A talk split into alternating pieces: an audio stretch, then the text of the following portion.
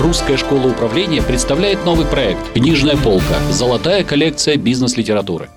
Добрый день, в эфире программа «Книжная полка» и я ее ведущая Анна Авраменко. Сегодня мой гость Дмитрий Мо, преподаватель Русской школы управления, бизнес-консультант по стратегическому маркетингу и франчайзингу. Мы поговорим о книге «Стратегия блокбастера». Ее автор Анита Элбрес. Это эксперт из индустрии развлечений из Гарварда. Угу. Дмитрий, здравствуйте. Здравствуйте, Анна. Здравствуйте, слушатели. Блокбастеры — это очень дорогие э, и очень популярные фильмы, книги, музыкальные хиты. И в индустрии развлечений, э, как известно, да, в конкурентной борьбе побеждает тот, кто создает блокбастеры. Mm-hmm. Да? В связи, с, в связи с этим вопрос. Э, эта книга только для тех, кто работает в медиаиндустрии, там, в кинобизнесе, или э, для, для, для, для широкого круга? Зачем нашей аудитории ее читать? Друзья, читать ее нужно для того, чтобы понять одну простую мысль. Не нужно делать посредственности. И вообще вот на самом деле, э, ну как как и многие Точка, американские... мы пошли, да? Да, да, да. Спасибо, до свидания.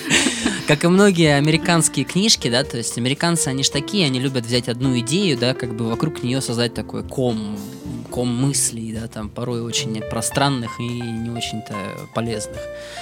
Э, пожалуй, как бы стратегия блокбастера одна из таких книжек. Но в ней есть очень хорошие примеры и из вообще сферы развлечений, из противоположной сферы. Как это перенести на бизнес? Я вот буквально вчера э, после баньки общался со своим клиентом и другом одновременно Алексеем Паллади, это э, владелец IBP Group пищевое производство, холдинг. Mm-hmm. И я ему говорил про эту книгу в том числе. Mm-hmm. Я говорил, смотри, Алексей, какая классная штука. Тебе в ассортименте нужно выделить только 20% потенциально вот тех SKU позиций, которые могут стать у тебя блокбастерами. Хитами. И ориентировать все свое производство на работу вот именно с этими конкретными хитами. А остальное как бы является периферией, да, то есть и, ну, суть... 20% принесут 80% да, прибыли. Вот, вот по, по факту, на самом деле, книга «Стратегия блокбастера», она об этом самом правиле Паретта. То есть она просто интерпретирует данную простую мысль. Поэтому, друзья, не, не очаровывайтесь таким громким названием, там нету ничего сверхъестественного, да, там нового. Действительно, индустрия развлечений преследует примерно следующую стратегию. Да, там ее э, начала студия Warner Brothers, да, там директор ее. Я не помню, как их всех зовут, вообще не стараюсь запоминать.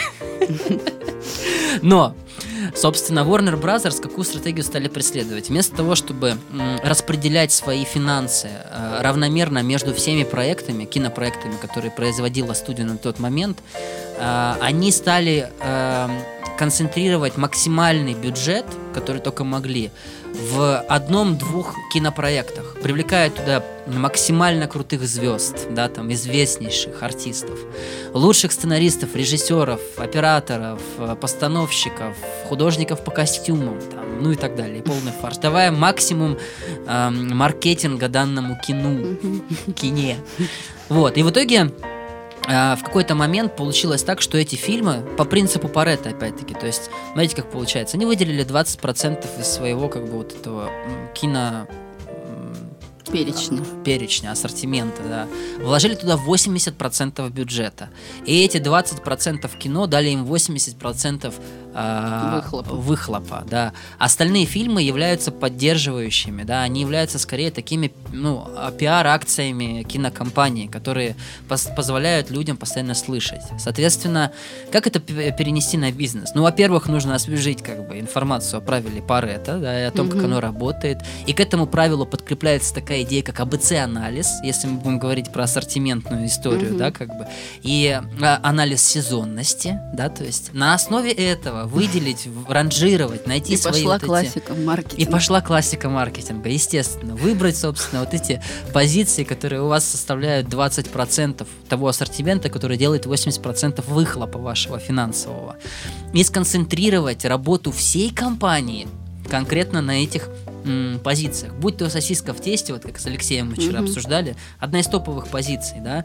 Но почему не сделать ее как бы еще лучше? Да, там, линию еще быстрее производственную, да, там, тесто еще вкуснее, сосиски начать вообще самим делать. Почему нет? Просто вот взять 80% бюджета, вытащить из ассортимента, который есть там остальной, и вложить вот в То эти... есть не распыляйся на ерунду. Конечно, вот э, в принципе об этом книжка.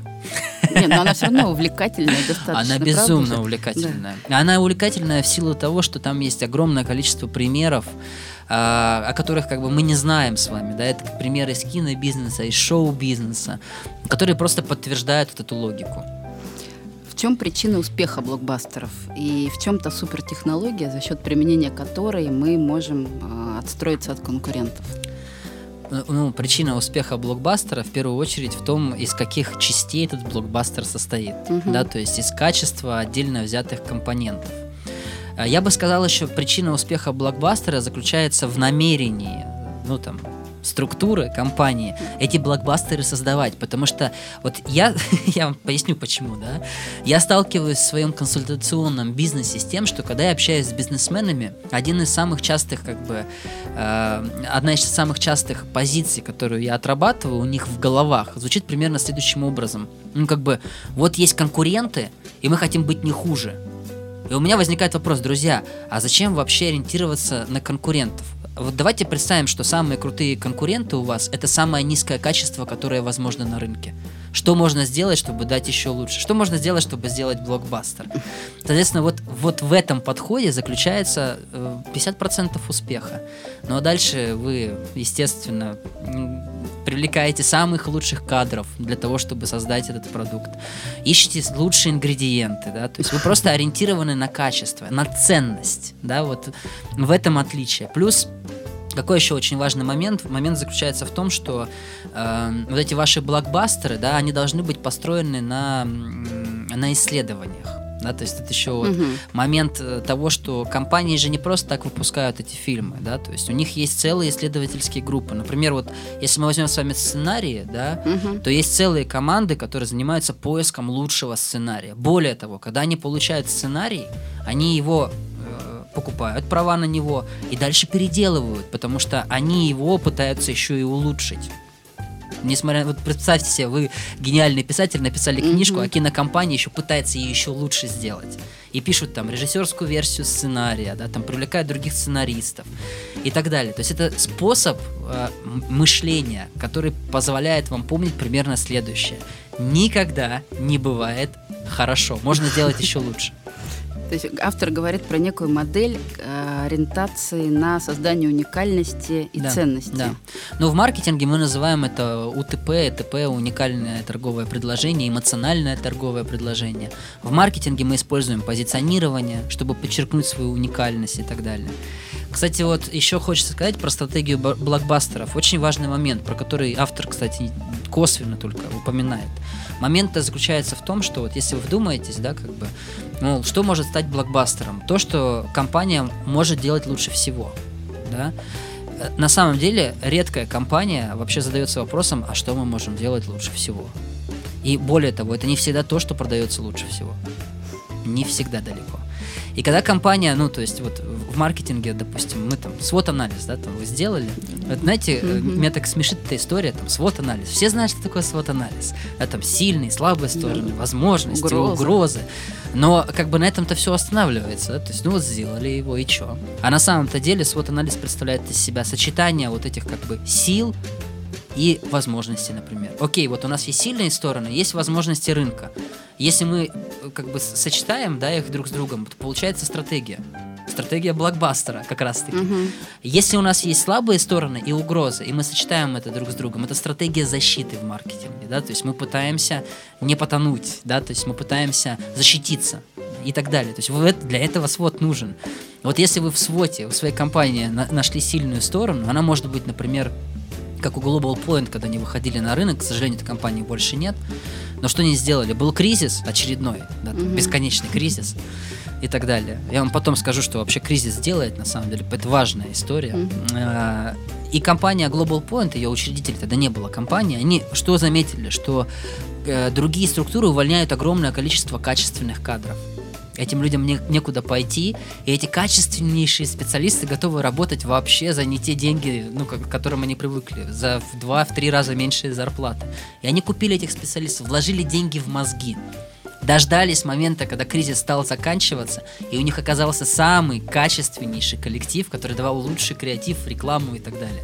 Талант, купили талантливых профессионалов. Да, то есть их стратегия блокбастера заключалась в том, что они поняли, что в нашем бизнесе основная сила это вот эти люди, да, умные, талантливые, креаторы, дизайнеры mm-hmm. и так далее.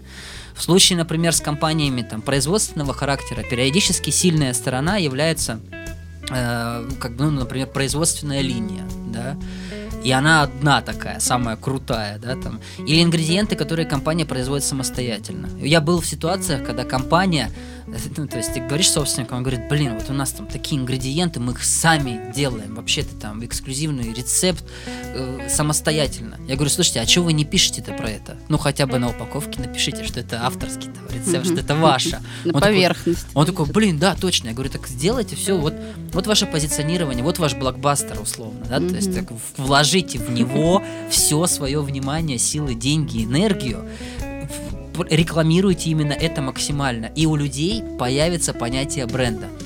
То, что можно вынести из книжки «Стратегия блокбастера», еще как бы какая uh-huh. идея, ну, по крайней мере, то, что я вынес, uh-huh.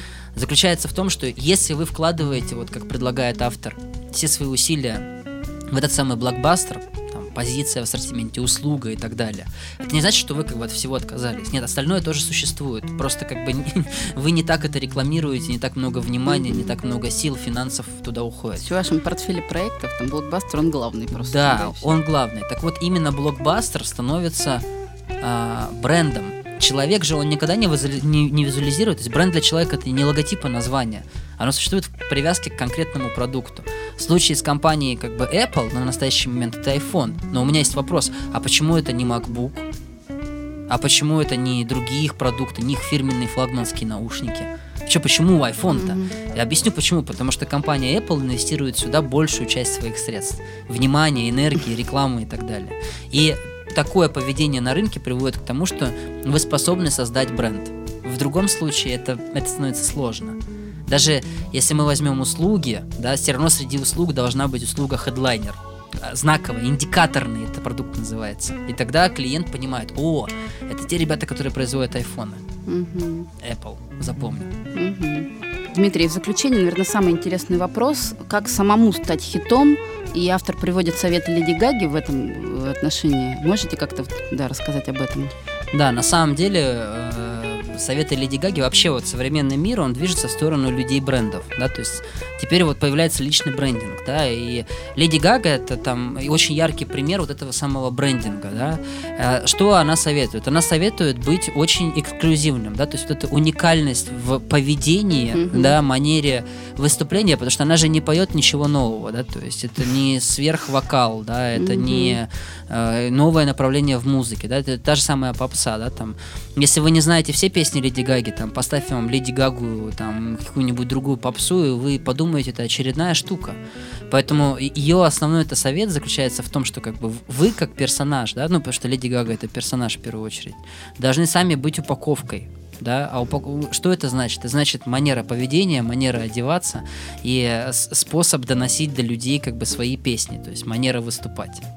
Дмитрий, спасибо большое, очень интересный разговор, спасибо за ваши рекомендации. Действительно интересная книга, которая легко читается, поэтому мы вам ее рекомендуем, дорогие слушатели. Это была программа «Книжная полка». Сегодня мы обсуждали книгу «Стратегия блокбастера» Аниты Элбрас с нашим гостем Дмитрием Мо, преподавателем Русской школы управления, бизнес-консультантом в сфере стратегического маркетинга и франчайзинга. В студии работала Анна Авраменко. Слушайте проект «Книжная полка» на сайте Русской школы управления. До новых встреч в следующих выпусках. Русская школа управления представляет новый проект «Книжная полка. Золотая коллекция бизнес-литературы».